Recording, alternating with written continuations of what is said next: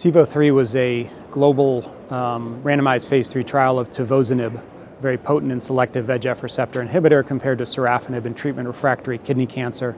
350 patients with refractory RCC, they had all received at least one prior uh, VEGF receptor TKI. Most patients had received two or three prior therapy, including prior immunotherapy. And they were randomized one to one to receive either tivozanib or sorafenib continually until progression or toxicity. And the top line result of the trial was that it was positive. It showed that tivozanib extends PFS significantly uh, compared to sorafenib. Um, the, the PFS for TiVo was nearly six months compared to about four months with sorafenib.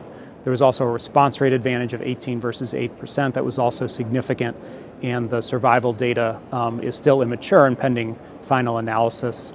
Um, I think two things are impressive about these data. One is that the responses to tivozanib tended to be durable.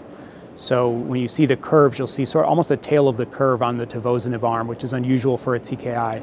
So there's something about responding to this drug that makes it durable. And then the second thing is that it's very well tolerated.